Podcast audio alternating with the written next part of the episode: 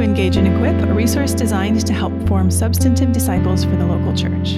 My name is Hannah. I'm on staff here at High Point, and I'm joined by our lead pastor, Nick Gibson, who just momentarily stepped five feet away from the microphone before he's supposed to say hello. Hello. hey, back. And we are going to discuss the year 2021 in review for High Point Church. So, Nick, looking back at 2021, what spiritual dangers, new or old, were particularly present for us this year? And how did we do in facing them? Yeah, I mean, there's going to be obviously some variance in people's lives. I'm talking about the church as a as a like organism of humans together for Christ's sake here at High Point, right? And I think it's really hard to live in a time where things are abnormal but not an emergency. So, like a good portion of last year, it felt like we were in a semi emergency, or at least that's how we were supposed to feel. And then this year, it was like we weren't really in an emergency, but we also weren't like back to normal. And so that's kind of a really weird state to be in. And so to like put your hand to the grindstone and like really do any kind of work to move things forward in a time where that's kind of uncertain of like, will these gains last and will this really fit the next thing? And is tough. But I feel like um, High Point has done a has done a pretty good job in that. Like like people were really generous, um, and we're really we're really um, supportive of, of, us making investments in churches this year. Um, we invested, I want to say more than three hundred thousand dollars outside of High Point Church in um, in all kinds of ways, supporting people who were just in need of food all the way to um, helping uh, churches increase their worship capacity who were actually growing during the pandemic. Um, you know, we had talked about about doing a building campaign here at High Point to increase our capacity on this campus because before the before COVID hit, we were like kind of hitting a new maximum. But there are churches like we were, and we so we've been we've been down all through COVID, but there are churches that were standing room only that were that were growing through COVID because of something that they were doing right. And so we invested really relative to the couple million dollars it would have taken to do something here. I mean, we were we were investing twenty five thousand dollars here, thirty thousand dollars there, twelve or six thousand dollars, so that churches could make significant gains. And so that was really interesting to, to be functioning like venture capitalists last year in terms of the money God was entrusting us with, rather than like just building our institution, so to speak. Um, I thought that was good. Um, there's a lot of ways in which uh, I think the big heroes are really our small group leaders. For me, for people to be kind of like stuck in this in between time and then to say, okay, I need to just keep doing this work of like caring for people, helping people grow, caring for people, helping people grow in my house, in my life. So for me, I think the, some of the big wins are people coming to church. Um, there, and I would include people who are watching virtually. I think I don't think you can get the same thing you get virtually that you get in person, but I do think it takes discipline and care and worship to make sure you are worshiping virtually. And families that did that, and even families that invited like just another family over for it, I think um, I think is really good. So I think that there was a lot of that kind of stuff that happened that was positive, you know, in this last year. Mm-hmm. Um, burnout has been a really big problem for people in the service industries, you know, healthcare, emergency services, mental health, and in ministry. Um, how are we? How are our leaders doing?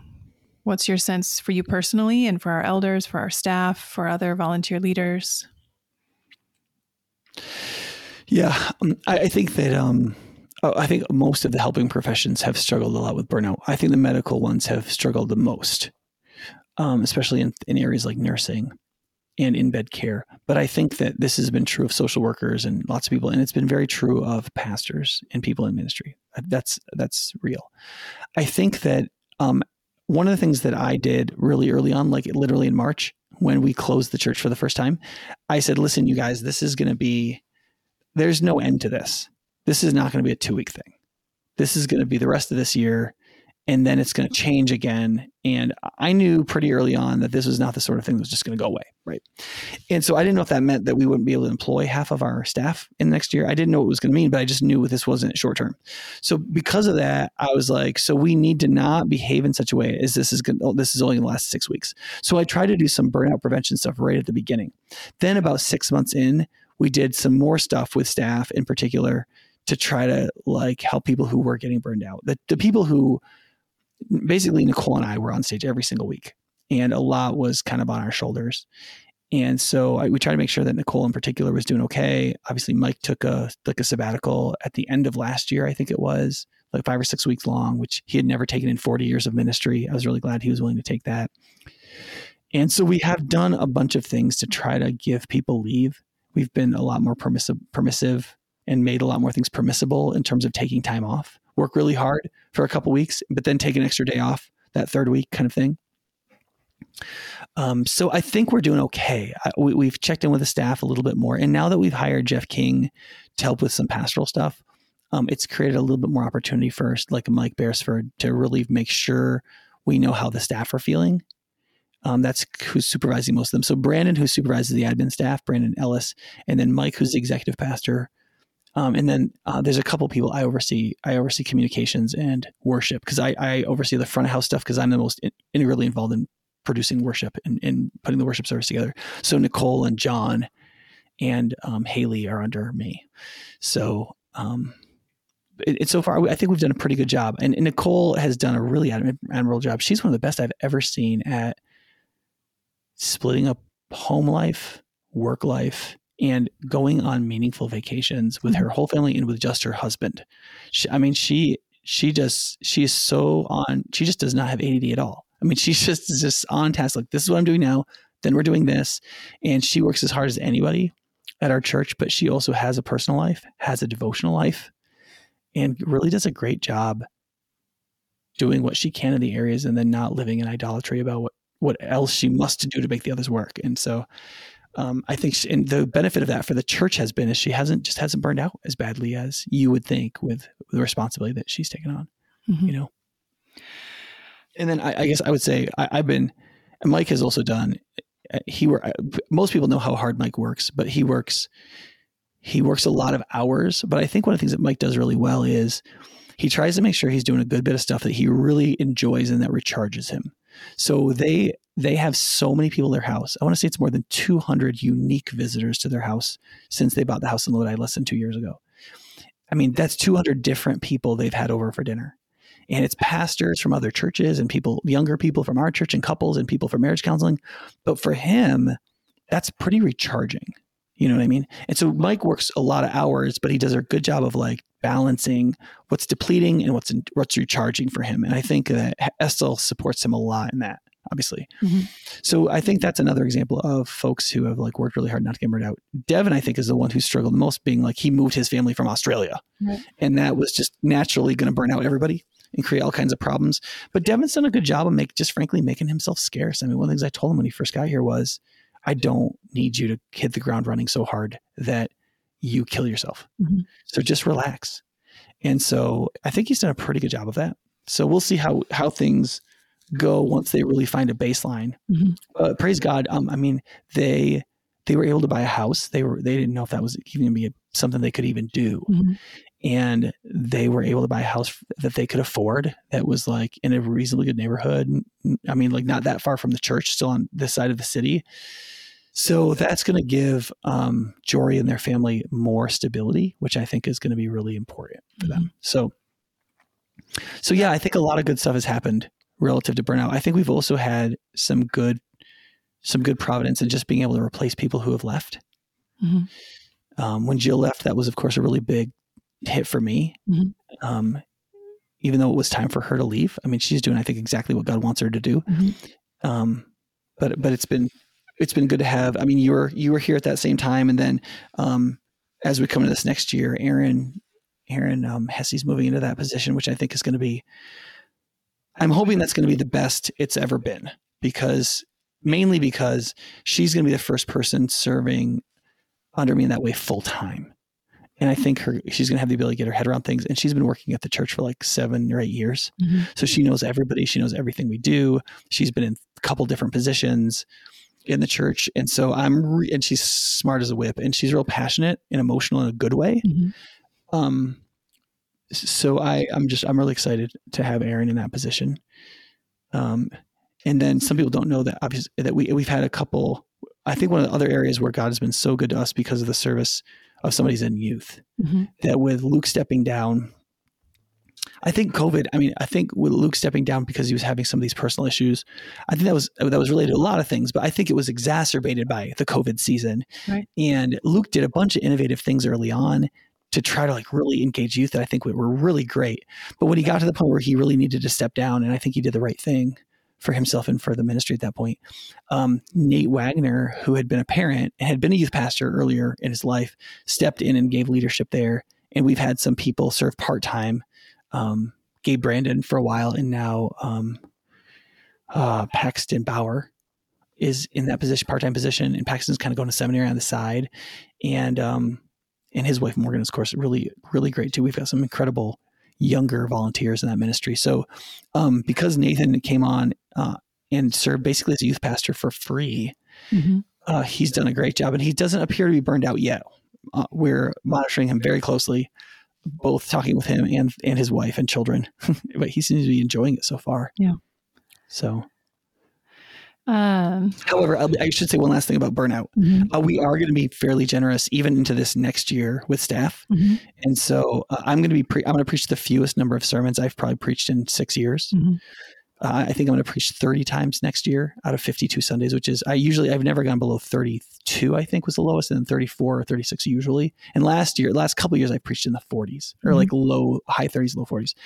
But we have Devin now, and he's he's kind of cutting his teeth and like going from lecturer, professor, lecturer to preacher, which is is it. We all have to go through that. If you live in the seminary, it doesn't matter if you were a good student at seminary.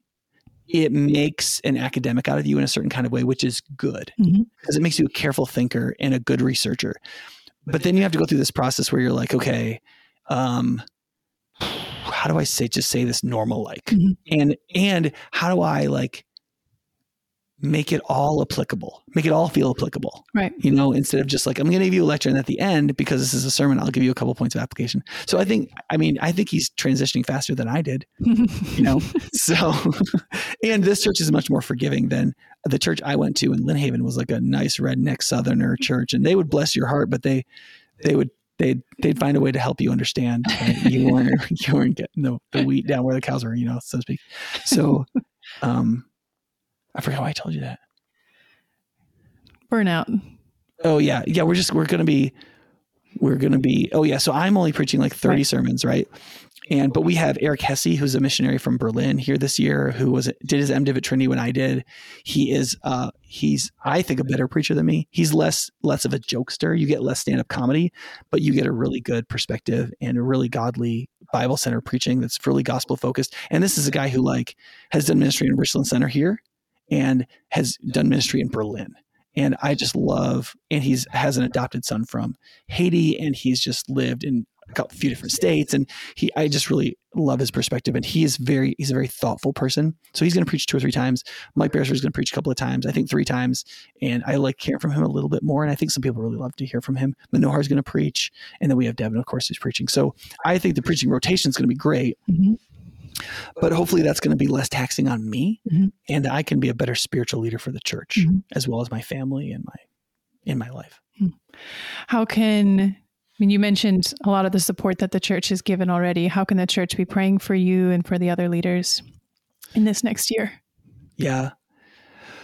Um, I think praying for us, I think that we, the prayer you always want to be praying for us is very similar. It's like that we would be more devoted to the Lord, that we would know Him better, that we would not fall into any of the pitfalls of Ezekiel. You know, Mhm. for for those who will hear that episode, you know that, that we would we would love God with all our heart, soul, mind, and strength, and that we would have the courage to do what we should. And then I think the other thing is to recognize that, um, spiritually speaking, we're the point of the spear in the spiritual fight that is the kingdom of God. Mhm. And um, the thing that the place where your heart is worn outside your body is your children. And so I think laborious prayer for the children of everybody on the ministry staff. Not just my children, though please pray a lot for my children, but for the children of everybody, even the grown children of mm-hmm. the people on our ministry team right. and our staff. So like, you know, Nicole's children are really young.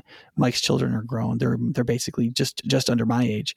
But to pray just very devoutly and piously for God to work in our kids' lives. Because when when mm-hmm. Jesus is the family business, even when your your parents have a lot of integrity and they love God with all their heart, it's still it's still kind of hard to make the jump for yourself mm-hmm. and for your faith to be fully independent of your parents and mm-hmm. all that. Right. You know. And Alexa and I've tried to do so much to make it really good for our kids. And still they they've still struggled with it in some ways, you know. So Yeah. Okay, since you mentioned some of the staff changes already, let's talk a little bit about some of the transitions that High Point has had in terms of staff in the last year. This year has been unique, but also kind of par for the course when it comes to High Point Church and staff transitions. Yeah. So for people who are keeping track at home, we could go through some of those just specific changes, but yeah. also discuss more generally the sort of reasoning behind it and where what we're expecting in the coming year. Yeah, so I want to say a little bit about things related to financial questions first about this. Um, first, we started this year doing something that we haven't done in my tenure here. We did it in the last church I was at, uh, partly at my instigation, but we've created some staff positions for people who hold them on a voluntary basis, meaning we don't compensate them financially. And so uh, Nate Wagner is probably the best example of this. He is right now our youth pastor. He has that staff position, and yet he's volunteering 16 to 20 hours a week doing it, but we're not paying him one penny, which allows us to afford Paxton Bauer to be in support of him and also um, Terry, who is um, who's who is like the admin support for youth. So we could keep both those people on staff while doing some other things. We are currently searching for a youth pastor, but to have Nathan basically cover a year um, as a volunteer youth pastor, especially somebody who who was a vocational youth pastor for years, is an incredible thing. Um, there are some other like smaller ministries though that we're going to be working on, in which you'll see that somebody's a staff person, and you might think, well, why are we spending money on this? Well, in some cases, we're not. What we have is somebody with skill and passion who's connected to our staff team, who we know that we can lead and can do a great job, and we've made them a staff member. Um, to make more official the dynamic by which that's getting led, even though they're not being paid anything for it. And so we've got a couple people on staff, and that may grow a little bit. And usually these are like, you know, they would would be like five hour week kind of positions. But because we want that position, that ministry more formalized in terms of direction and structure, so we know what's going on, we make that person a staff member. So that's kind of an interesting thing. So you may see on our website like more staff people than you would think we have, and partly it's that reason. Does that make sense? Now, secondly, I would be really surprised if they were able to do everything within five hours a week, just for the record. yeah. Yeah. For, so for a lot of them, like it's a labor of love or it's a ministry they want to start, you know? Anyway, so um, secondly, I want to say financially about a teach. High Point has has we have tried to be what's called a teaching church, which is essentially you try to be like a model church, and then you try to be a leadership surplus church where you produce more leadership than you need, and those people then go and they're committed to the local church and they go to other churches as they leave Madison because most people don't stay in Madison more than five years.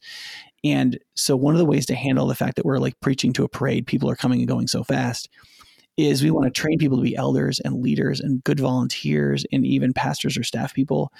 And so that they can then go somewhere else and serve, having had an experience in a, in a pretty remarkable, hopefully, or pretty healthy church. And so, in order to do that, everybody on staff has to essentially be able to do their job really well work with other people really well, um, lead in a model kind of way, and so therefore be like a faculty member in this teaching church. Because of that, like we have to have like good staff members in almost every single role, and mm-hmm. we want to be able to retain them over time. Because of that, that's just expensive. Um, you know, most sports teams they they'll have a few franchise players, and then they just need people who can just play roles. And in we're going to be um, like we're we're in a place right now where we have really good players in almost all of our key roles. Um, every it seems like every year I'm like, this is the best the staff has ever been, you know, and And then 30% of it turns over. yeah. Um, but a few of these, I think in a lot of these key roles now, we've got people who I think have the potential to stay for a good bit. I mean, Mike right. has been here for a while now. Nicole has been here for a while now. Um, the transition we're going to make with John Sekatowski, he's, he's getting an engineering job. And the person that we are planning to hire in his place, I think will be a good and I think long term person. Part of this is really focusing on hiring Wisconsin natives. And I think that that's really important in Wisconsin because a lot of people want to go live somewhere else, especially if they're from somewhere else. But there's a lot of people in Wisconsin who have family here, who love Wisconsin, they want to live here. And if you're that kind of person, you have that special kind of crazy, then you're the kind of person we're looking for. So Jared, for example, this is a this is a guy we're hoping to hire in in John's place. He's from Wisconsin. His wife is from Wisconsin. They lived in Florida for a while, and um, now they're back. And so we think they're going to want to live in Florida for a while. So this is a, a good opportunity here, right? They're going to want to live in Florida for a while. I'm sorry, they're going to live in Wisconsin for, for a while. As I'm watching the snow falling. I know, I know. Yeah. Um, one of my kids still is like, when can we go home to Florida? Yeah. Um, so anyway, I, I, feel like one of the things that the church has tolerated so far, and I, I am hoping that they'll have a, they'll have a continued passion for, is uh, we should have is that the church has to give enough every year so that as a teaching church, we can actually pay fair salaries and compensation to really good staff people and to have like franchise level players in most positions. And that's really tough. I mean, every year when I sit down with that budget and I know how much I have to cut that all up and try to keep the everybody we can and and I have to prioritize it. You know, it's that's it's one of my moments I least enjoy in the course of the year. Um, but it's still much more generous than most churches have to deal with. And so far, it's been enough for most of the things we've done.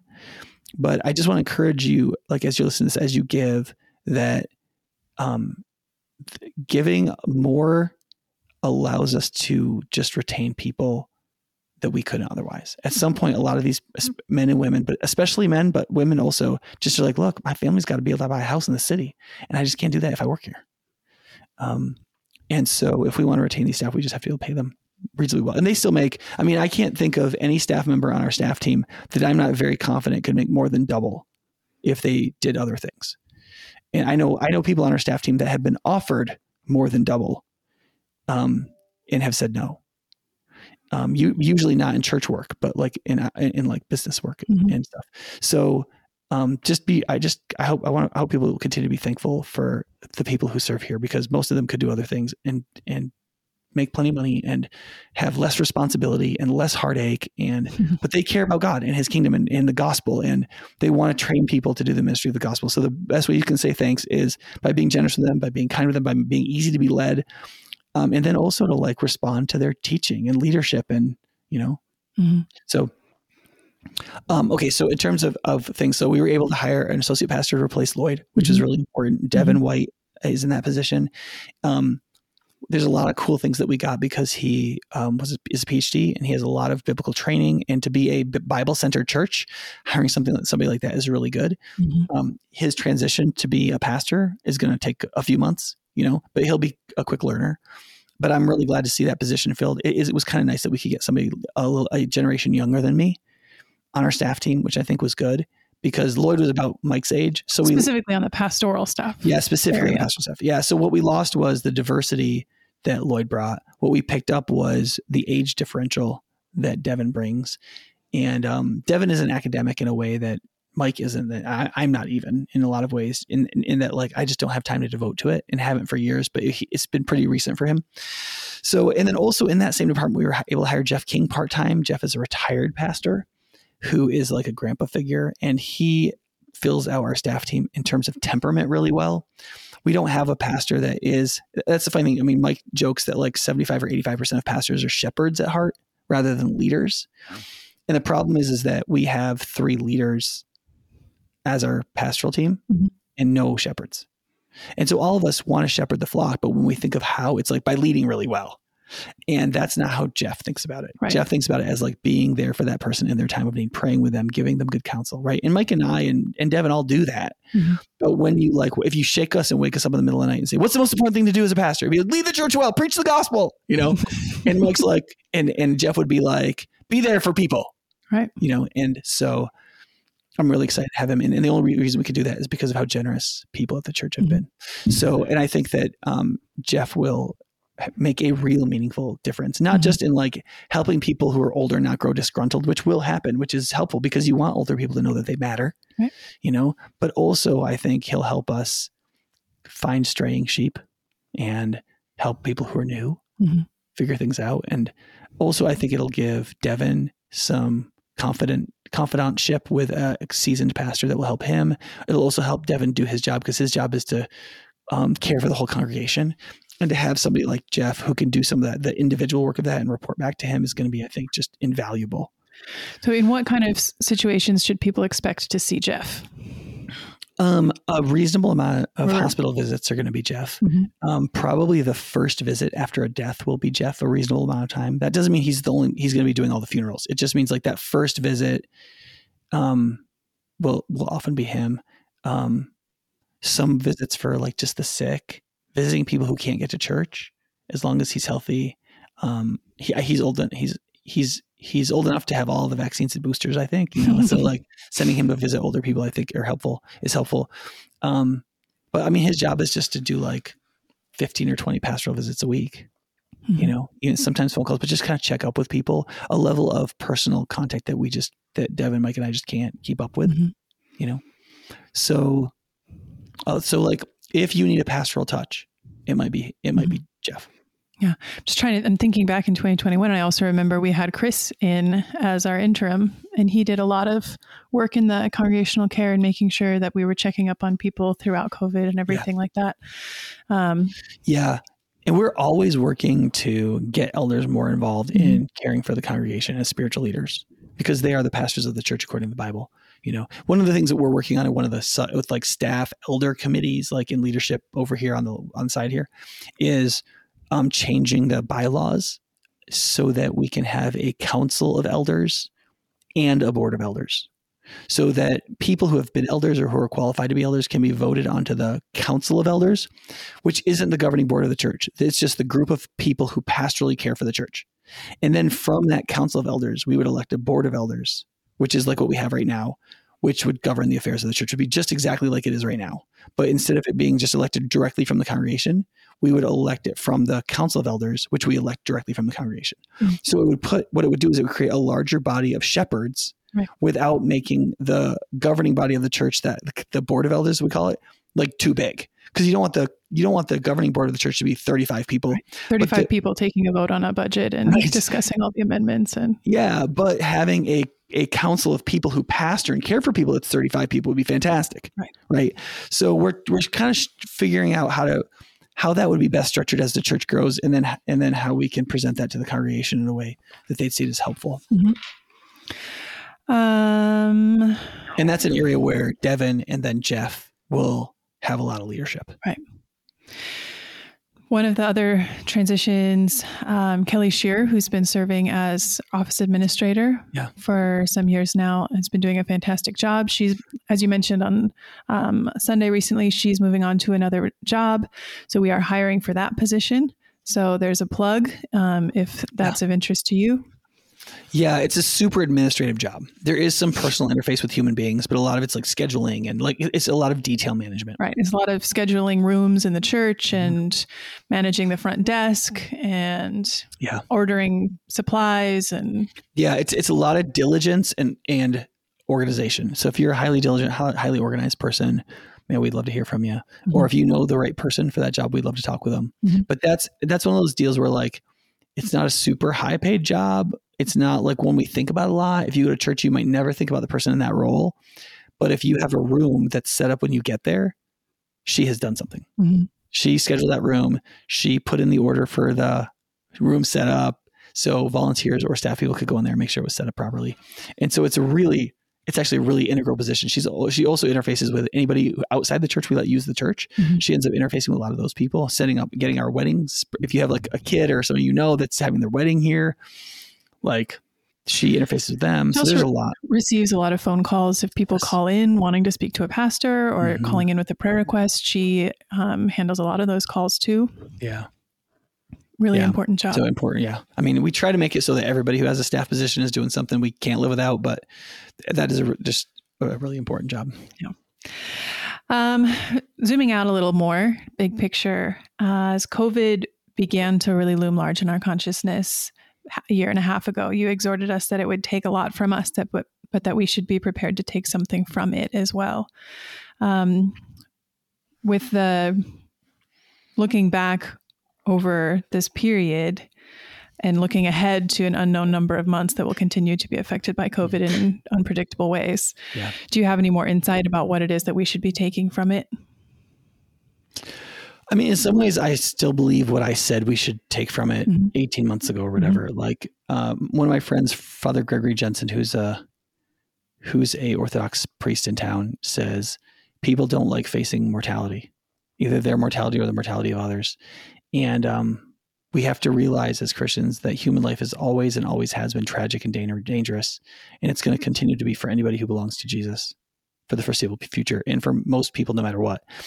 And I think that that's really important. You need you need to wake up and say, you know, thank you for God for giving me one more day. When your family gets together for dinner, like the DeYoung said in one of our podcasts, you know, you should say, God, thank you for letting us be together one one more time. Mm-hmm.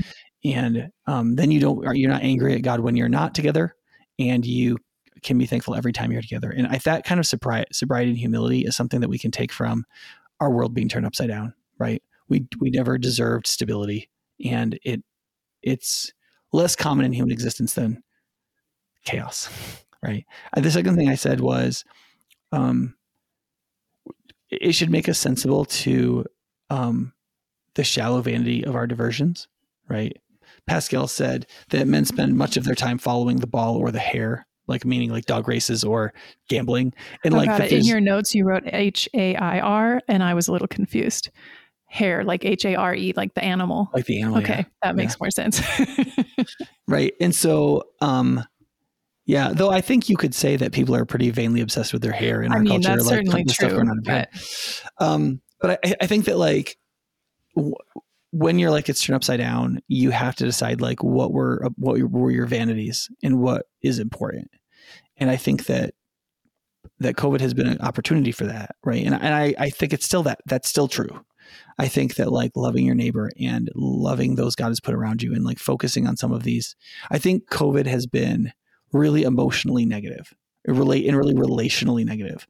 Um, we, most people have seen some research recently about loneliness being higher and um, crime being up. I think part of the crime thing is police pulling back after their vilification following George Floyd's death and people kind of flailing about for better policing, but not really understanding what they were talking about. I, I, I suppose that's probably controversial for some, but I think it's a fact. And the, the, like what's happened is you've got more crime, but I also think that like the relational disconnection and the way life is right now has also fed into people getting into more trouble, especially younger men. And so there's loneliness, there's people getting into more trouble, there's people turning to opioids and other drugs. Um, I mean the the toll of idleness for mm-hmm. people who had to be out of work or Yeah. I mean there's a reason why people have said for generations that idleness is the devil's workshop. Mm-hmm. It's because it is. So um so I, I, think that understanding like what's vanity then when what, what's worthwhile and that like even if you're I mean um Keller, Tim Keller said one time something like, um, sloth and unemployment are not the same thing. Mm-hmm. Right. I mean, this is something your husband, like, because he had to wait for his green card for so long, right. struggle with. Like, you can't have a remunerated job, but you've got to you have supposed to live in sloth, sloth right? So, what do you do? You know, and I think one of the things that we should we need to recognize as people is that, like, what work is is anything we do that is taking dominion or engaging the creation mandate, any any work of love counts. And so that's what we're here to do. And if you if you focus your life on those things, then there's always something to do. You know, um, even if that's something to do is rest, right? So I, I also said um, that Christ's greatest gift is freedom from the fear of death. So I really feel like some people have some Christians have said about other Christians who are being very careful that they're acting out of fear. And I always want to push them on that a little bit and say, okay, wait, what what kind of fear? Like what do you mean? Do you mean that they are not experiencing fear liberation from the fear of death and they're behaving as though they're people who will die and just rot in the grave and so therefore they're pulling back from their moral responsibilities and not acting justly because they fear death? Because that would be a sub Christian way to live and believe, right? Mm-hmm. Uh, or are you saying that they're afraid they're going to get the disease, so they're taking a lot of precautions, but they are fulfilling their just deserts towards other people? And so that's within the legitimate prudential choices of Christian conscience, and that mm-hmm. we just disagree on what the best thing to do is. Mm-hmm. So I feel like for some people, they've just been trying to be really prudent and they want the church to have a good name and for Jesus to have a good name. And so they've like gotten all the vaccines and they've, you know, stayed isolated when they were supposed to and they've worn masks very diligently and so on. Right. And I think that those people are well within the realm of Christian prudence and maybe they're right in acting better than other people. I do think, although there are some people that seem to be behaving in, in, a, in, a, in a, by means of an irrational fear, just as I think there are some people who are acting with what I would consider an irrational confidence as though God has said, "You won't die of a communicable disease if you trust me." You know what I mean? Um, people for all of the existence of the church have caught diseases and died at, you know, from people at church. I mean, it's, it's, not like God says you won't ever get a disease if you go to church, right? So, so some people, you know, who show up to church who are very ill or who are just won't get the vaccine or um, they are immunocompromised in certain ways, and they're just like, look, I'm not going to live in fear. I, I mean, I think that could be, I don't think that's unfaithful. I do think it can lack some prudence and maybe not be good stewardship over your life, you know? Um, but I think some people have also gone the other way and, and actually behaved in a kind of irrational fear and believed people more who said things were worse because of, of what they thought. Um, or that they behaved in certain ways, not really because they were trying to love their neighbor, but because they feared their neighbor. Mm-hmm. They, they didn't want anybody to think that they were bad. And they actually confused man pleasing with behaving in a way so that what you believe is true won't be spoken of it as evil, like it says in Romans 14. Um, and so I think there are ways in which we need to recognize that Jesus is supposed to deliver us from a bunch of different fears, mainly the fear of death. And in delivering us from the fear of death, the fear of man. So, and that, but that doesn't mean so that we can like do whatever we want, but so that we can just focus on what does it mean to love our neighbor. And for some Christians, it will be a more conservative approach, like disease wise. And for some, it will be less of one trying to give witness to the culture that they are overdoing it in their because they're not free from the fear of death and they may be acting irrationally. And some christians have said i should behave less restrictively as a witness to the culture that they're overdoing it which i think is a very legitimate thing to believe. It's actually i believe that more than the alternative personally. But i also think that there is a fulfilling of all righteousness that we should engage in as well. So um, I think if I think when Christians let go of the fear of death and let go of the fear of man, then they can focus on these prudential questions. They can a pick what the right thing to do is, and b go to church with people who think otherwise. Mm-hmm. And I've actually seen a lot of that at High Point. There's been a lot of people who come to High Point who aren't wearing masks because they think that it's wrong at this point to still restrict people in that way and to act as though masks do anything substantial and that they think that it's a, it's a signal that they, that they shouldn't participate in.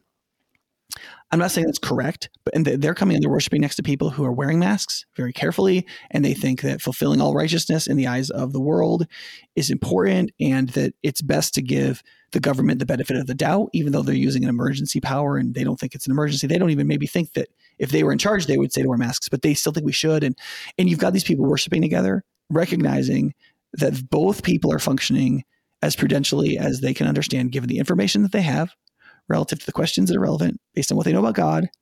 And they go, I disagree with you clearly because we're acting differently, but we're worshiping God together. And I, I think that in most cases at High Point, there's been a high level of maturity between people relative to that. And then there's been some folks that have really struggled with people who believe other than they do. Mm-hmm. You also, so, yeah, go ahead.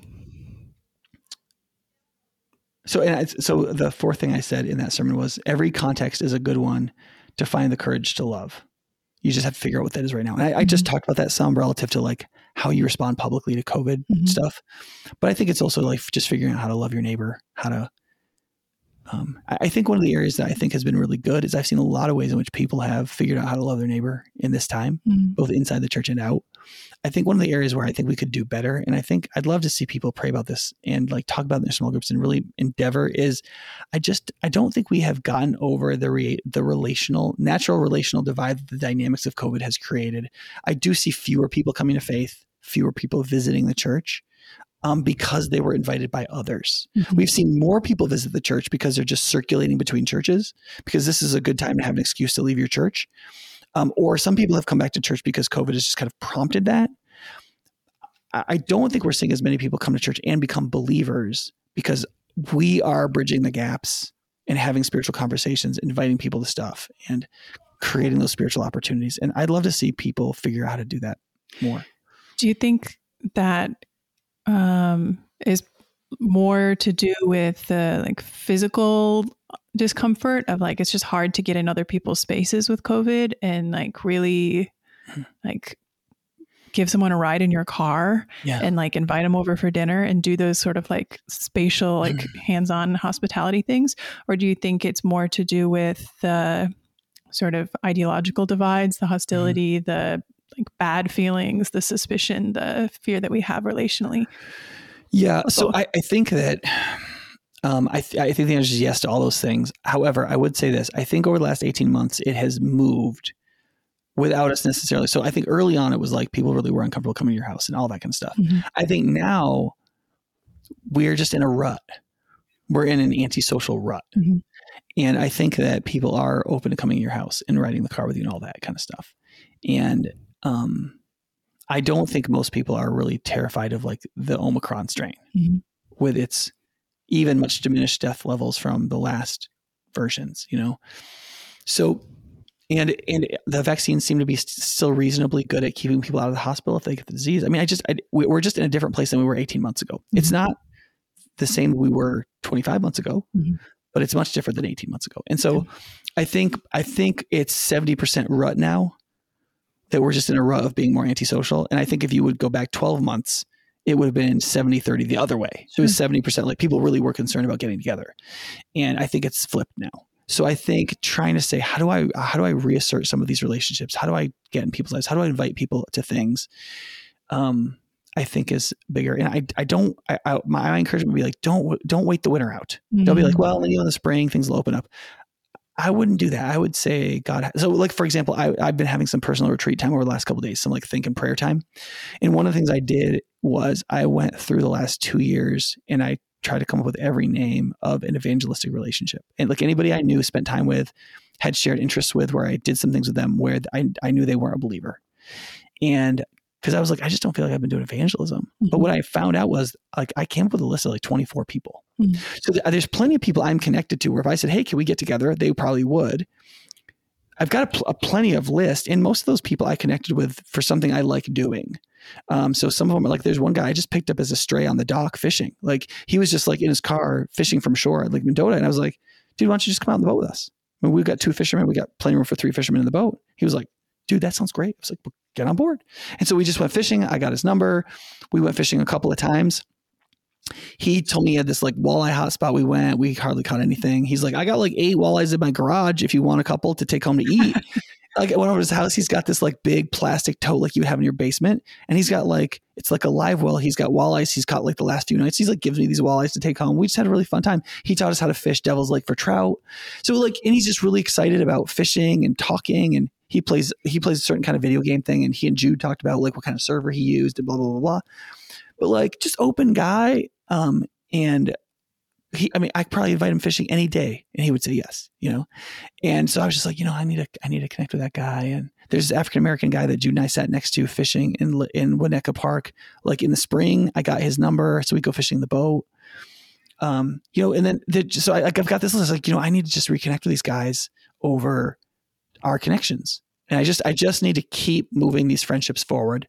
And I just need to be there ready to honestly speak about Jesus in a way I'm not hiding him and I'm not pushing him. Mhm. He's just part of my life and who I am. Mhm. And um, so that's so one of the things I'm doing is like I need to do this myself as a pastor. I can't say, well, I'm so busy leading this church and loving my family that I don't have time to do evangelism. I need to teach my kids how to do evangelism. I need to use my own house for hospitality. I need to work in that direction. So I'm going to try to do more of that this year. And I'm not going to wait till the winter's over. And I just would encourage everybody who's listening there is a way to do relational yet explicit evangelism by being yourself and showing human interest in other people, in which it's 100% normal and yet a supernatural battle to lead people to Jesus. Mhm. and you just kind of have to find that sweet spot. Mm-hmm. And for for some people, and the, the the gift set you use. So so I would say this: evangelist is an office in Ephesians 4 mm-hmm. I think you could say evangelism is a gift in a way, but what I generally think is is that evangelism is a duty for every Christian. We are to go and make disciples of all nations. Now there are some people who have the office of evangelist, where these people specifically train us and help us to do it, but it's still our job. And then there are sets of gifts that are cognate to evangelism that is you can use that gift to do evangelism like if you have a prophetic gift and you use that with a non-believer and like god supernaturally helps you see something about them that might lead help lead them to christ mm-hmm. or if you use your gift of hospitality to create a warm loving place where there's real peace for somebody to enter into and interact with you you're using your gift of hospitality to do the work of evangelism mm-hmm. that's one of the reasons why i don't think thinking of evangelism as a gift is very helpful mm-hmm. um, so there's some people who are gifted at it, but what I think that usually means is they have other gifts that make them good at it. Like if you are gifted in speed, that's likely to make you a better soccer player. Sure. But it does but it's not soccer. Does that make sense? Soccer is a mix of physical abilities that you put together for a particular tasks. So you're not really gifted at soccer. You're gifted at something that makes you better at soccer. And, and you have to work us, really hard at all the other skills that go along with it. Right. So you become a better soccer player. And similarly, like you and I have gifts. We can both do evangelism. What it would look like, what it looks like for you and I is probably different. Right. Because you have different gifts than I do and I have different gifts than you. Does that make sense? And so, what I would encourage people is don't think of evangelism as a gift. Think of it as a duty. We're all called to do it, but do it with your gifts and by means of the natural relationships dynamics that are available around you. Does that mm-hmm. make sense? Mm-hmm. Um, what are some other things that encourage you as you look back um, on the life of High Point in the past year? Um, and, uh, there's a number of things. I think that um, seeing the church maintain its relative unity in a time where there was a lot of political division, uh, there was a lot of political division over the election. There was a lot of political division over police justice and racial justice. There was a lot of political division over COVID, and there will be more to come. And I feel like the church has done a pretty good job of in talking about these things and not dividing over them. Now, that hasn't been total like when Marcus Allen came to preach in April. Um, we had a number of people say, Oh, I didn't realize you were going to be a woke social justice church and just left. And okay, here's here's one of the things I, I know we're supposed to be talking about good things. Here's one of the things that most grieved, grieved me about last year. Mm-hmm. There were people who sent Marcus Allen hate emails directly to his church's email. Mm-hmm. And I cannot tell you how embarrassed I am that and I don't think it I mean I don't think it's mostly it was I don't I suspect that none of them came from our membership. I mean, I'm sure they came from like people who were just watching online somewhere and they just decided to give him a piece of their mind. And um, if you're if you did that and you're listening to this, you need to write a incredibly kind apology that is um, sprinkled with the sackcloth and ashes of your repentance, and you need to send that to Marcus and beg for his forgiveness. Um, but I, but I, but he, he was like, you know, just like some things he said were kind of to the left of where I am, you know, and, and I think that, I think people know, people knew that if they knew who I was. Um, but I think that he was a pastor and he did his job from his perspective. That's why you have guests, you know, and he's a brother in the faith and he stands for the gospel and like he's been pressured to take non-biblical views and he has refused. And so like, this is a guy we need to stand with not vilify, even because his politics are slightly to our left, right? Even though we wouldn't vilify people, some of us who have politics significantly to our right, you know, like so. But I do, but I do think for the most part, um, people were like people who didn't. There were some people who didn't like what Marcus said, and they were like, "Okay, I need to consider this." And there are some people who it and they thought it was great, and like that was good. And so I, I am encouraged that the core of our church, the heart of our church, is mature enough to handle some of these things, and that really encourages me because mm-hmm. there's a lot of churches that are not mm-hmm. and people that are not. So I think that's really good. I think that um, I've been really proud of our staff, our elders, and our volunteers. Um, I I know we've struggled sometimes to have enough volunteers for certain things, but not that much. And I know a lot of churches who are like, look, people have started coming back to church, but volunteers have not started volunteering again, and so we don't know what to do. We can't do any ministries for them because nobody will serve, and we just really haven't had that problem. Um, I, again, I think the big heroes here are uh, small group leaders but I, I, only slightly less than that. I would say are children's ministry people, mm-hmm. and then probably worship folks. I think are probably the next biggest commitment, right?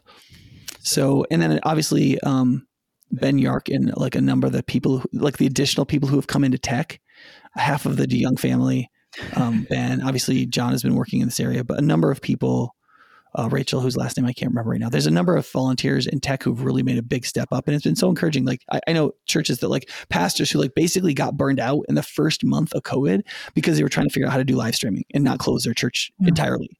And I literally didn't lift a finger. Mm-hmm. Like we like we had to shut down the church. Nicole's like, yeah, there's a guy who knows how to do this. I'm going to talk with him, and he Nicole and Ben worked it out we were like, I was like, just tell me how much money you need and I'll give it to you. And they bought whatever they needed and we were ready to run the first Sunday. And um, it was unbelievable to see our tech team do that when we don't have i mean most churches our size have somebody hired in the tech area for like 10 hours or so. Just they're here for services they lead the tech team. We don't have that. Nicole just kind of does it on the side because we have such good volunteers who have who are so committed um, that we don't need it. Um, i think of Gruitt, i think of man who, there's there's who am i missing? I can see his face. Glad he's got glasses. There's a couple guys like Tim Keener and oh man, I'm sorry. He, I know he doesn't listen to this, but like I still in my head, I'm like, oh, there's this, there's like a middle aged guy who like since before I came here, he's like served every single week, mm-hmm. and he's done it for the whole 11 years I've been here. And for some reason, I'm blanking on his name right now, but he's, I mean, he, because of guys like that, that it just works. So um, that's been really encouraging. Um, we we've seen a couple like really great answers to prayer, like Evan Degler. Um, the doctor said he had a tumor in his spine. Yeah. And they said it was very dangerous. He could die. And then we prayed as a church and then he went in and it was like a like a ball of like it was like a vascular ball or something like that. It wasn't a tumor at all. They said they were going to have to fuse his fuse vertebrae in his neck. They, I mean, they were really afraid. Like well, the reason we prayed for him is that that they made Evan very afraid by telling him what could happen, mm-hmm. and um, he had death looming over his head for months. And and then to go in after we prayed and they'll be like well i guess it wasn't a tumor. And i mean like you like sometimes i call that a shy miracle. Right. where like god wants to take care of his children but he doesn't really want it to be a big thing where like it like you could say oh that's a miracle. Um but i think god i mean i i, I take just on faith. I, I, can't prove it. So i'm not saying this is scientific i'm just saying i can't prove it but I, what i do know is that the doctors used all of their tools and they determined it was a tumor. And then they went in there and it was not I take that to be a miracle, mm-hmm. especially because the outcomes were so different. Right. It turned into a very minor surgery, and none of the bad outcomes that were supposed to happen happened. I take that as a miracle, and that and that that honestly builds my faith. And then um, right after that, that got some other people to ask for prayer. One guy called me, and he said he'd been to the doctor, and his liver numbers were up like super high, and his doctor was like, "This indicates like something really chronic or fatal." Like this is bad. We need to get more tests right away, right? And so he called me. This guy, I mean, this guy was like really like I mean, he wasn't in tears, but he was close. And he and I prayed for him over the phone. I just was like, hey, um, Lord, we pray that you'd heal. And I mean, I didn't pray for 27 minutes. I didn't call the name of Jesus a hundred different ways. It wasn't an incantation. It was just a prayer. I just asked God to heal him. He went back to his doctor the next week, and his liver numbers were down a hundred points, oh, which his doctor said were like was like unheard of. Like he's like, I can't tell you any time in my life as a doctor this has ever happened. And he's the, the guy's like, I mean, he did nothing over that week other than get prayed for. And like this was the difference between the doctor saying you could be dying to like, well, I guess we'll keep an eye on it. Mm-hmm. You come back in six months. So I mean, just like to see people asking God to act, the living God, to believe He's there, to believe He actually would act in real time and space. It doesn't mean He's going to heal us every time we ask Him, but like just to, I, I just I think of the verse in James where James says, "There's things you don't have because you don't ask for them, and when you do ask, you ask with terrible motives." And I'm like, well, I think what that means is God wants us to ask and to try to ask with not terrible motives. Mm-hmm. So that if God gives us more life, like it gives Evan more life, that he'll use it to serve God instead of just be selfish with it, which I think is Evan's intention, mm-hmm. you know? So though like whenever God does something like that that feels like he's done miraculous healing, that's always amazing. And it always feels good because you're kind of like, okay. And, and one of the things I've noticed at High Point Church is this. So this is pro- I've probably seen 10 or 12 of these. Like it's, you know, it ranges, but it's about one a year that I get directly connected to. I never pray in a way that's stereotypical of healers. It's always like, I touch their arm. I say, God, please heal so and so. Please heal, heal your beloved child. We love you, and um, we trust in your will. And I and I don't I don't like say I don't pretend that he, God has to heal to be good, and I don't pretend that I don't expect him to heal because His will be done. You know, whatever and I just pray for what we're asking for. And it, like, I don't think it makes any difference. I mean, maybe it does, but I don't think it should.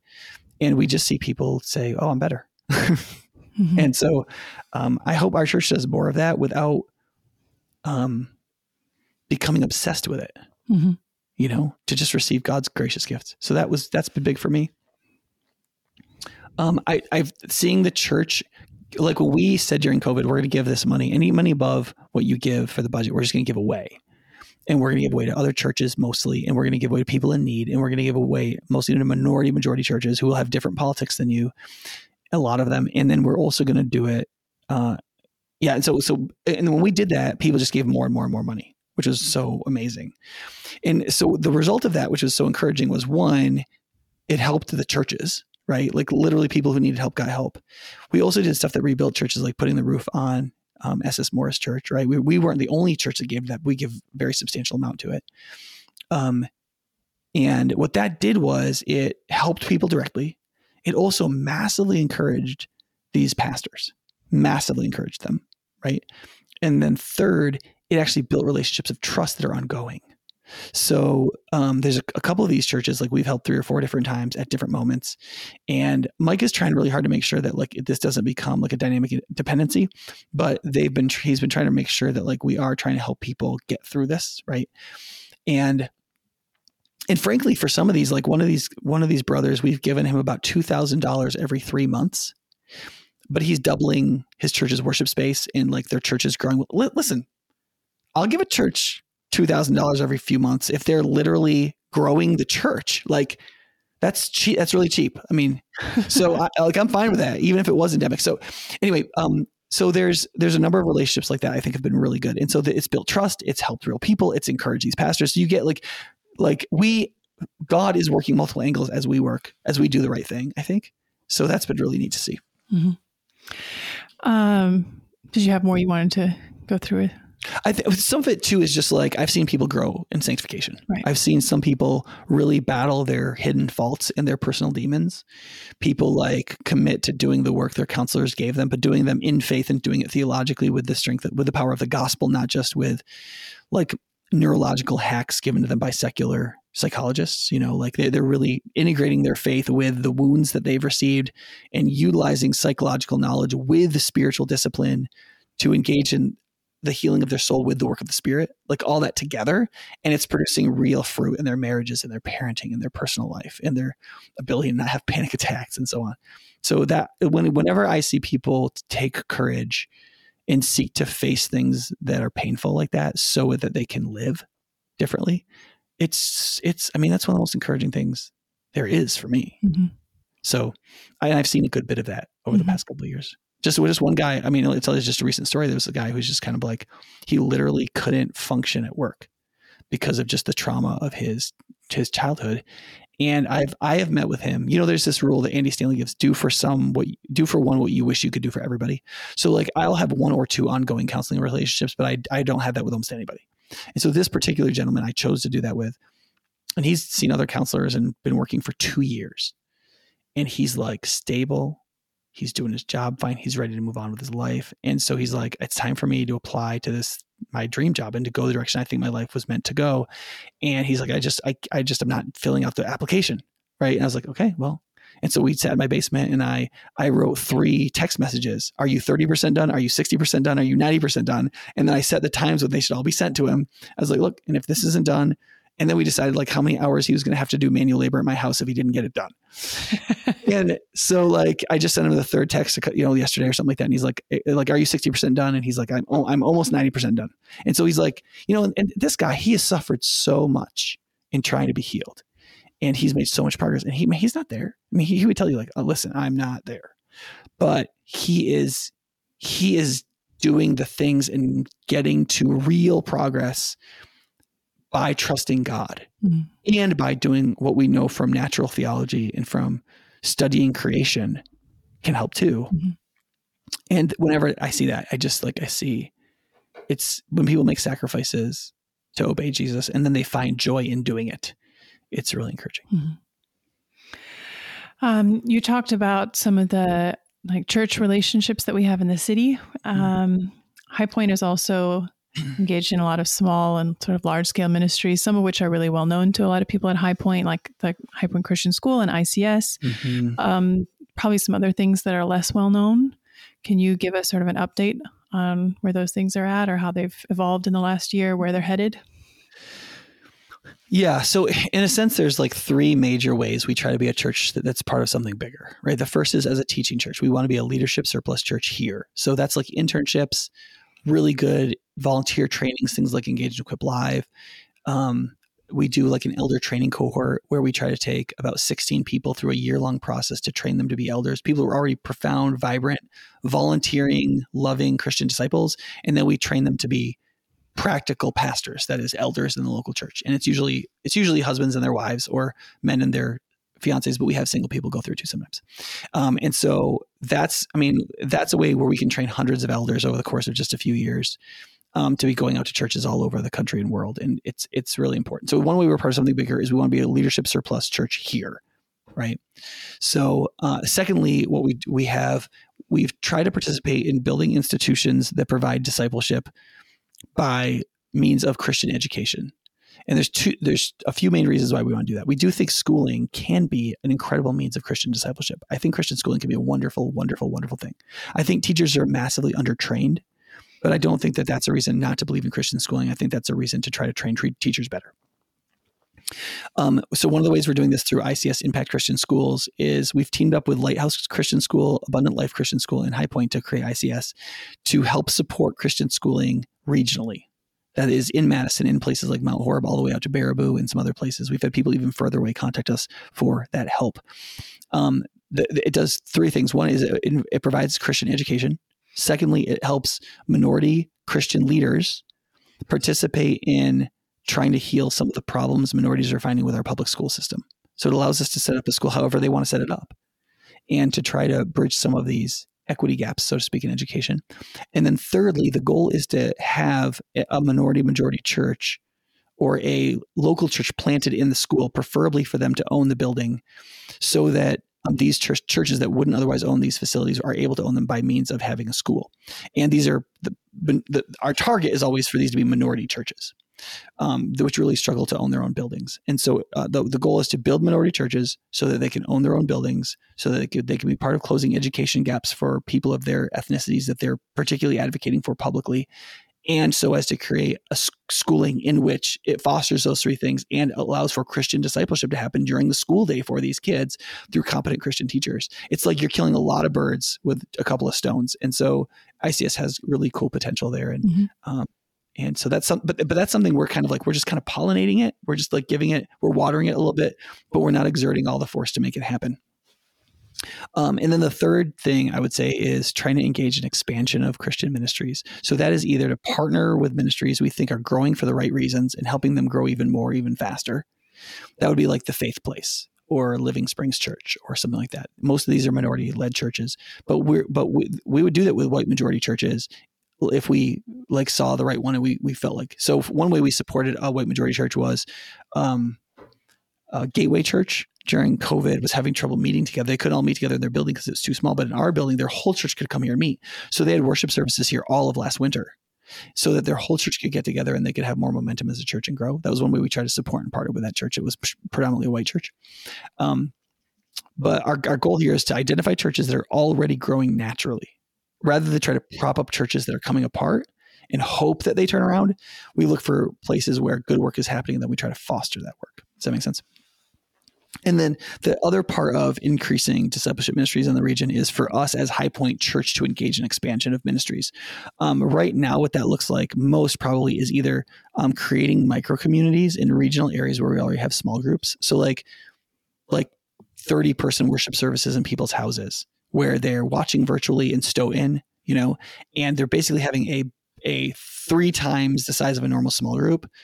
It's kind of like a it's it's a worship gathering. Mm-hmm. Maybe they eat a meal together. In England, um, associated with Holy Trinity Brompton Church, these were called pastorates. They were like you'd have an elder there, you would have a group of people, you would have the worship service, and what we do is we find out like where can we get thirty or forty people together, mm-hmm. and then those are places where we would consider putting a church that we could get to 150 people or something like that. Mm-hmm. Does that make sense? Um, we're we've also been looking for just like really good opportunities opportunistically. So last week I went and looked at a building in Lodi. Right as you come into Lodi from Madison, there's an elementary school there that's for sale that hasn't been used for a few years, and it's like forty thousand square feet. It needs a lot of work, um, but it's also an incredible space. And so we ha- we've been meeting with a pastor up there who like um, is it has is like uh, leading a church part time, who's pretty competent. His family's getting more connected in that Lodi area. We think there's a real possibility that he could be a, a really prevailing church pastor in that in that region. We have a lot of people from those zip codes at High Point Church already. Mm-hmm. We think we could make a worship experience, uh, like a worship hub in that building, that where you would get you would like it as much as coming here. We think that's possible, and so um, we're considering like, well, what would it be like if we bought that building? And what would we put a school there? Would we put a daycare center there? Would we have like an after school thing for kids in Lodi, like a regional youth ministry kind of thing there? Like, what are the possibilities? What are the personnel like? What would it look like to, to make a jump there? And, you know, if we got that building for the right price, and we had a vision for it. There's there, I mean, it's unbelievable the kind of ministry we could do there. And Lodi is growing relatively quickly. It's about a 21 minute drive from here, mm-hmm. um, from the west side, northwest side, and so it's a good bedroom community relative, especially if you work on the west side. It's it's it's about the same drive as if you're living on the east side of Madison, mm-hmm. right? But it's cheaper. You get more house for your money. The taxes are lower. The school system is less radicalized. There's a bunch of things like that. So getting in there, because I mean, Lodi I think is about 3,500 people right now but I think it's going to be 10,000 in 10 years. Mm-hmm. And so getting an incredible building right as you come into town that is capable of being a church of 500, but you could easily kind of get going as a church of 60 uh, is an incredible opportunity. And so, you know, when Mike and I are looking for these kind of opportunistic things where we could expand. Does that make sense? Mm-hmm. So my hope is, is that in the next couple of years, um, so th- that's one of the reasons why I, have been encouraging the elders and the, the elders have um, have agreed and not agreed at the same time. So like we just, we need to build kind of a war chest of money. We need to have three four hundred thousand dollars like on hand so we can make a down payment easily on a building like this.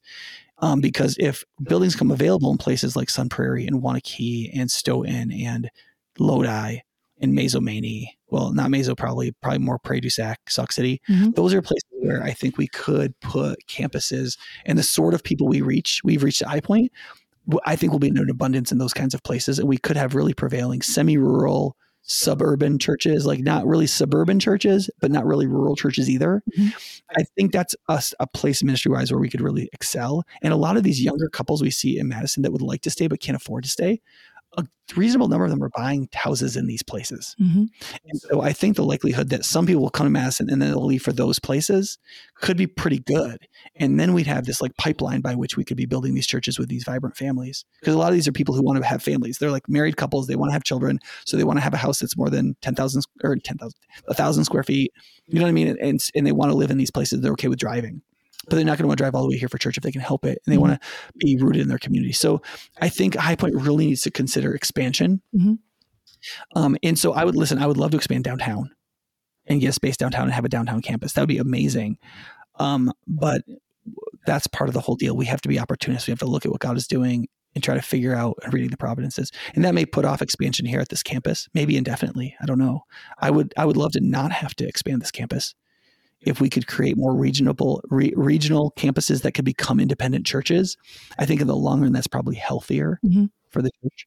So those are some of the things that we're working on right now. Mm-hmm. So I just I want to encourage people just like uh, the more you give, um, we don't buy opera opera tickets for our staff. Like th- this money goes into these sort of like kingdom of God war chests where we can go out and try to do great things. Uh, all the money we get beyond like what we have to pay for insurances and like heating for the building go it, it, it all goes into staffing and disciple making ministry expansion mm-hmm. i mean all of it so i think that that's i think that's important mm-hmm. i think the last thing i would say is that um, there's a lot of people at High with that don't understand what it means to be what, we, what has just been referred to in evangelicalism as being a missions church. Mm-hmm. That is a church that gives a substantial amount of its income every single year, just as a matter of fact, to global ministries, making disciples cross culturally and cross linguistically around the world. And High Point Church has, um, when I got here, it gave about 10% of its giving, which where we were financially 10 years ago, for it to have been doing that was incredible. Um, and then it took about three or four years just to get it back to the promises we had made to these missionaries that had gone to live in foreign lands mm-hmm. to serve Christ. And then we've been building since then, and we've seen um, that budget grow a lot. For a, for a number of years, we hadn't seen anybody going from High Point Church; that we weren't actually really sending people. Mm-hmm. But in the last few years, we've actually seen more of that. We've seen people, especially want to go um, to Sub-Saharan Africa um, with Overland Missions, but you, like you and Sun Young are, are going to be going hopefully to West Africa. Mm-hmm. Um, you started off in Sub-Saharan Africa and then Northern Africa, then China, and so um, seeing you guys get married and like getting ready to head off after you make your humans um, is another is it like another younger couple because we have we have a lot of couples that are like 80 now coming off the field. Right. And so without people in these this younger generation ready to go, um, and do even a different kind of mission, but still doing the same thing, making disciples for Jesus is necessary. So our church has seen um, a really strong. I mean, our, our, we give more than two hundred thousand dollars a year along those lines, and we're seeing more people going now from High Point Church, which is which is important. Mm-hmm. So um, I'm excited about that. We have seen. Um, uh, in terms of reaching a wider, one of the areas where there's potential is in college ministry, college age ministry, and in international students. We have seen college age ministry go down a little bit as a percentage of the number of people coming to High Point. On one level, I think that is encouraging because there's been a number of people who are in their middle 20s who have like found a way to stay in Madison and they have chosen to be here and mm-hmm. be part of this community, be part of High Point so that they didn't just leave. And they've become a larger portion of the church and now they're in their early 30s. And so that's really actually really cool, other than it creates a huge bottleneck in our nursery. But um, one of the reasons why we are seeing fewer college students is partly because of Doxa Church coming to town. And this is a gospel believing kind of Baptistish church that believes the gospel, that's led pretty well. And they focus on campus ministry more than we do, and they're closer to the campus. So I don't think it's because fewer college kids are interested in God. I think it's that they're being split more evenly between like Chi Alpha, the charismatic ministry, this one that's rooted at Doxa Church, and so on. Mm-hmm. So we're still seeing college students. We're still seeing more upperclassmen who want more sustain biblical teaching. But our relationships in those college ministries are not as strong as they used to be. And I'd, I'd love to see us grow in that. Mm-hmm. Um, so that's an area where I think we could have some growth in terms of being a church for the wider city because being at UW, leading more students to faith and helping them become disciples is critical. Right. Um, and, I, I, don't think we should recruit them all in a ministry, but I think we need to lead more of them to faith. And I think it's possible. So I think that's an area where I, we could do better as a church. Mm-hmm. Um, in an AMA time recently, you noted that you often feel really sobered by the the picture of sitting with Jesus at a table and having him kind of assess how we're doing um, in terms of like, are you are we doing what he asked us to do? Yeah. So looking at tw- back at 2021 and forward to 2022, um, how do you do you want to expand on that at all?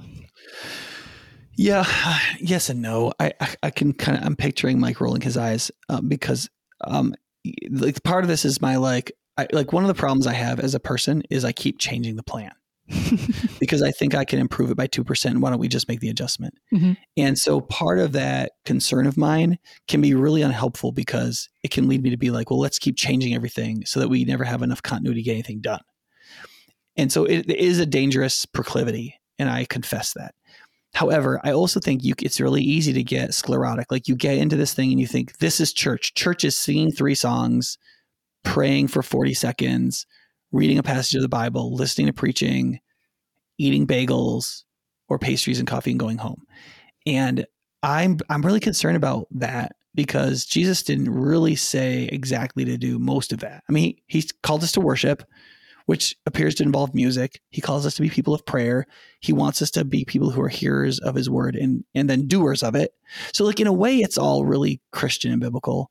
But whether or not we're really serving and loving our enemies and neighbors, whether or not we are brave enough to invite others to Christ, whether or not we're really living as vibrant disciples, sometimes I feel like all of the things that we're doing and all the money we spend on it are like window fixings and like, um, like pious substitutions for the actual living as disciples.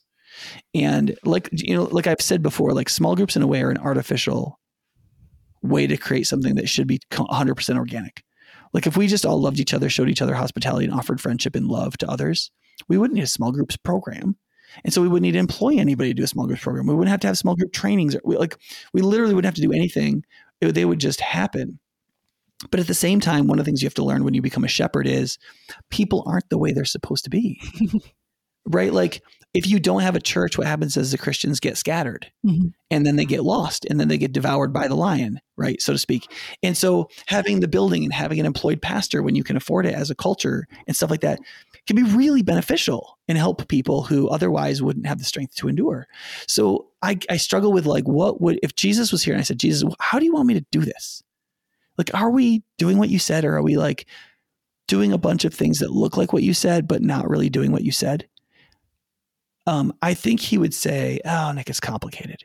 Like, I think you're trying to do what I said, but you're spending a lot more money than you should have to, and um, I think you're kind of stuck in some traditions, like the Pharisees were. Because every like every tradition Jesus attacks that the Pharisees had, I to say all of them, most of them were piously intended. Right? I don't think that the whole like I mean, I think even the worst one, where you could say something that you should use to support your parents was devoted to the Lord. And so you didn't have to use it to help your parents because you quote committed it to God, but you could still use it. Like, I think even that was designed to say you should be able to devote things to God. And like, I think I had a pious intention. and Then people naturally did pious things with it, right? And they weren't designed to put a wall between people and God. That right. just it just happened. Right. I don't. I, I mean, I don't know of any anything the Pharisees did that was like that was just sheerly cynical. I think they. I think basically everything they did. I think some of the things the Sadducees did were cynical. Um, less than maybe I would want to blame them, but but like the Pharisees, I think that they they thought they were doing a fantastic job. I think that's why they were so upset at Jesus because they were like, "What are, you, what are you talking about? Like we're we're very pious. Like this is all for God." And he's like, it's not the stuff for God God wants. Hmm. And so I, I feel like you have to keep going back to the scriptures and say, okay, what did Jesus actually tell us to do? And what he actually told us to do was to take care of his sheep, to make disciples, right? And to build up the body of Christ. And then you have to ask, is the way we're doing this a reasonable way of doing it? And I think for the first and third, it is. I think that like using a church building like this and having a church staff and being structured this way to care to shepherd Christ's sheep to try to help them not be lost and to and then to build them up like it says in Ephesians 4 I think it's re, it's reasonably okay for that I'm sure there are better ways but but I feel like what gets lost is the disciple making the like very simple I'm going to sit with you and help you become a, a disciple mm-hmm. I'm going to sit with somebody else and they're going to help me become a disciple I, we're going to do that with our non-believing friends and neighbors we're going to I don't I don't know, but but then again, I don't know how they did it in the second century either. You know, like when you could get killed for being a Christian, but like people were becoming Christians like crazy. I don't really know how they were doing that. Mm-hmm. Like, I think they were just being bold in secret and quiet moments and trusting people wouldn't turn them in. You know, I don't know, mm-hmm. but, but I think I think that like what happens with the churches is that people go, "Oh, I'm part of this thing called the church," and then they like they transfer the responsibility to this like amorphous theoretical institution and then they don't think of it as something that they're personally organically involved in it's like their commission like commission to make disciples is yours mm-hmm.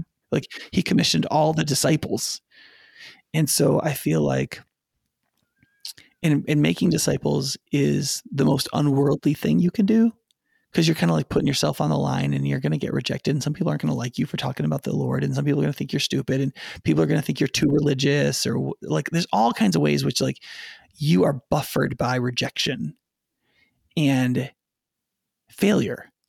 And like anybody most anybody would do almost anything to get out of that. Um, but to do it is to be submitted to god to say look i don't no matter how much that i face like what matters is god is pleased if i try to help people be made right with him. Mm-hmm.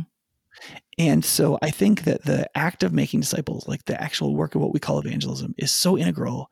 And I just feel like, like Matt Adam Mabry came to do consult with us for a couple days one time, and he said he talked with us. He said, Nick, he said almost any pastor in the country that I know would cut off one of their fingers to have your church, to to be you because they love God. People follow him. They care about the scriptures. They give generously. They don't create problems where there aren't problems. They want to be unified.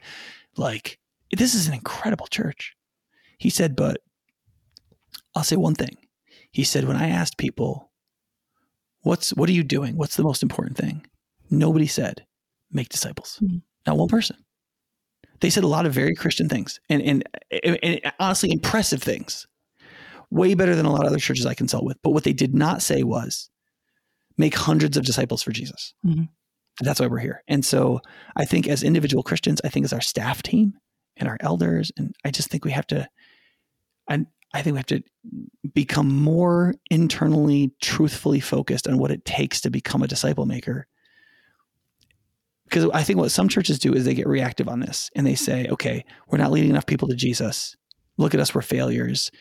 We're going to talk about evangelism constantly, make everybody feel bad that they're not doing it.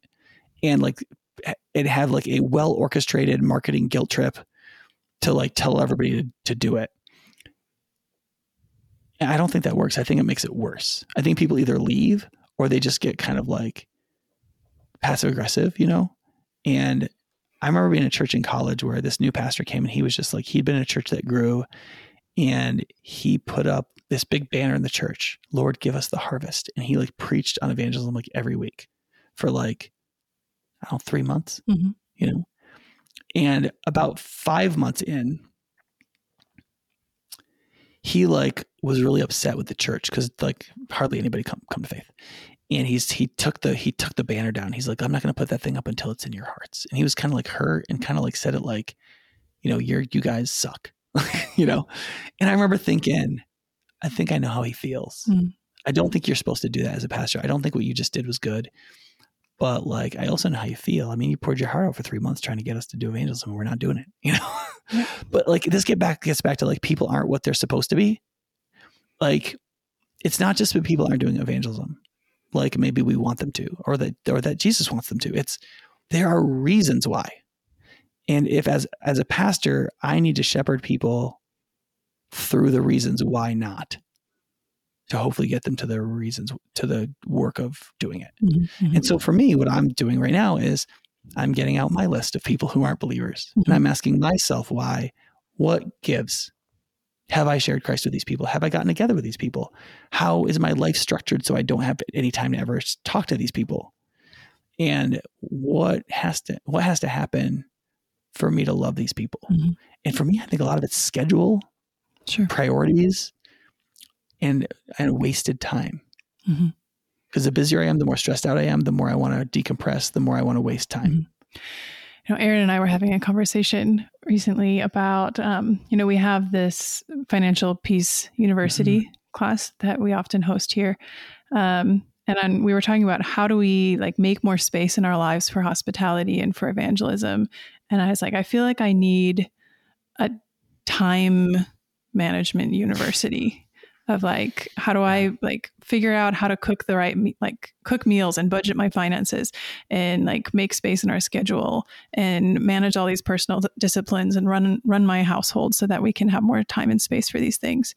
Um because there are just a lot of these little practical things that we allow to get in the way and sometimes we need some coaching that on class them. is starting in March.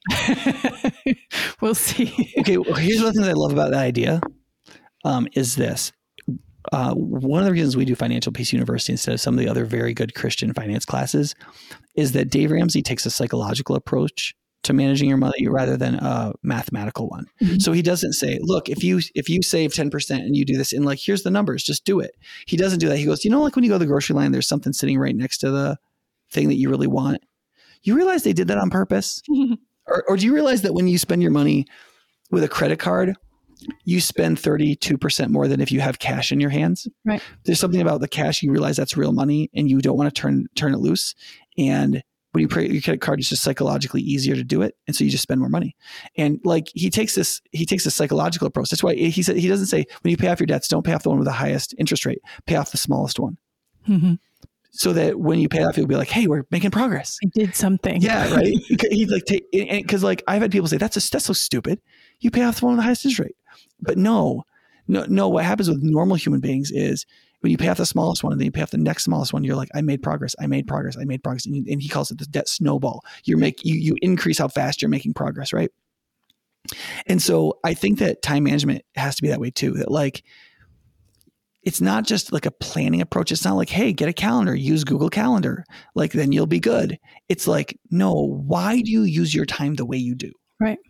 And if you could understand yourself, then you might have a chance of figuring out what you want to be and what it would take to be that. Right. And also, like, you know, we're comparing ourselves to the Beresfords who had like 200 people in their house in the last year or two. Um, and we're like, what would it take for me to get to that? I'm like, maybe that's the wrong question. maybe what does faithful look like for me? And how do I yeah. take one step closer this month? Yeah. Um, and how do I, but then I need to learn how to manage all these things. There's so many little things that go into it. So, anyway. Yeah. yeah. I mean, if you just start with like, we're going to have people over for dinner every other week. Right.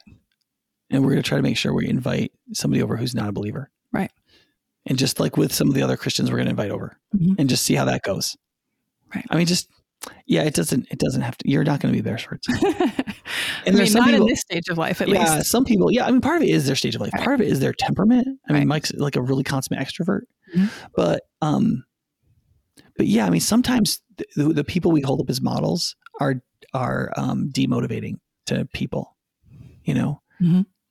Um, and I think that I think the Beresfords, as an example, could be that, other than just to know that like they choose to live a lifestyle of welcoming people into their home. Mm-hmm. And then you could just ask yourself, well, what would that be for you? Right. Maybe it's not three times, three or four times a week. Maybe it's once a week or every other week, mm-hmm. you know, but, um, but most of us do have some kind of opportunity if we look for it. Right. So to close, um, I think people could probably deduce your answer from this, from what you said, but what do you feel like Jesus's prayer request for High Point would be for this coming year? Yeah, I, th- I think that it is. I think that the purpose of human beings um, is to glorify God and enjoy Him forever, and to help others, and to share that. You know, I think that the purpose of beings created in God's image who are loved by God is to act like God. That is to live in what the Bible calls godliness. So I think that ultimately our goal is to love God and to pursue godliness, or to put it in Jesus' terms, to love our neighbor as ourselves. Um, and I think that has to be the pursuit. And I think that we have to realize that sharing Jesus with other people is part of loving God and loving our neighbor. Mm-hmm. Right. So it's not like the one thing. It, the one thing is loving God and then loving our neighbor because we love God. And then to to when we act for anybody's true good, it's that they should be reconciled to their creator mm-hmm. and that they should be connected to the idea that they are made in God's image and loved by God the King. And that the main purpose of their life is to learn how to live that out. That is godliness. And so therefore, until you belong to Christ, you can't possibly participate in that. Your true worth, your real meaning, your actual destiny at all. Um, and so you can approximate it in certain worldly ways, right? But you can't be what you were made to be. And so if you're really committed to the true good of another person and to the glory of God, inviting people to be at peace with God and to be his is fundamental to that, you know, mm-hmm. as well as all the other goods we can do, but you can, you can never erase the centrality of it. So I do think that's important, but I, I think that ultimately our pursuit is godliness and in, in um, living that out, it's going to lead to us doing all the things that are the gifts that come together to produce evangelism that is inviting people and leading people to become his disciples. Mm-hmm. Um, yeah. Great. Well, thank you for joining us for this episode of Engage and Equip. And we want to end with a note of thanks again for the volunteers and staff and people who have just really faithfully walked out their devotion to Christ by pouring out their gifts and resources and in ways of service to the church and the community over the last year. And um, pray that this coming year will be one of great flourishing and growth, depth, mm-hmm. and also of new life in our community. Yeah. And um, looking forward to see what God will do in the coming year. Yeah, and I, I think also just really briefly too, the um, I think the the whites were really really um, not I don't know shocked, but just kind of astounded at the love people showed in mm-hmm. like buying gifts for them and helping them out, and people babysitters provided and gifts and so on. I think welcoming a associate pastor from out of town, moving their family, is is a is a really big deal. It means a lot to people, and I think we I think we did a really good job of welcoming Devin mm-hmm. as a church, and so I hope you'll continue to do that. Um, as we move forward. Great. Thank you. Thanks, everyone. Happy New Year.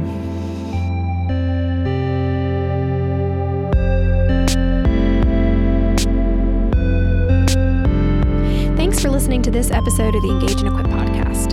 If you have a podcast idea or a question you'd like answered on the podcast, send us an email at podcast at highpointchurch.org. If you'd like to find more episodes, you can go online to highpointchurch.org slash podcast. You can also find us on Google Podcasts, Apple Podcasts, Overcast, and other apps like those. We hope this episode was helpful to you as you grow in becoming a more substantive disciple and part of the local church. If this episode was helpful to you, rate or review us on Apple Podcasts or share this episode with a friend. Those are some of the best ways we have to reach new listeners. Until next time, thank you for listening to this episode of Engage and Equip.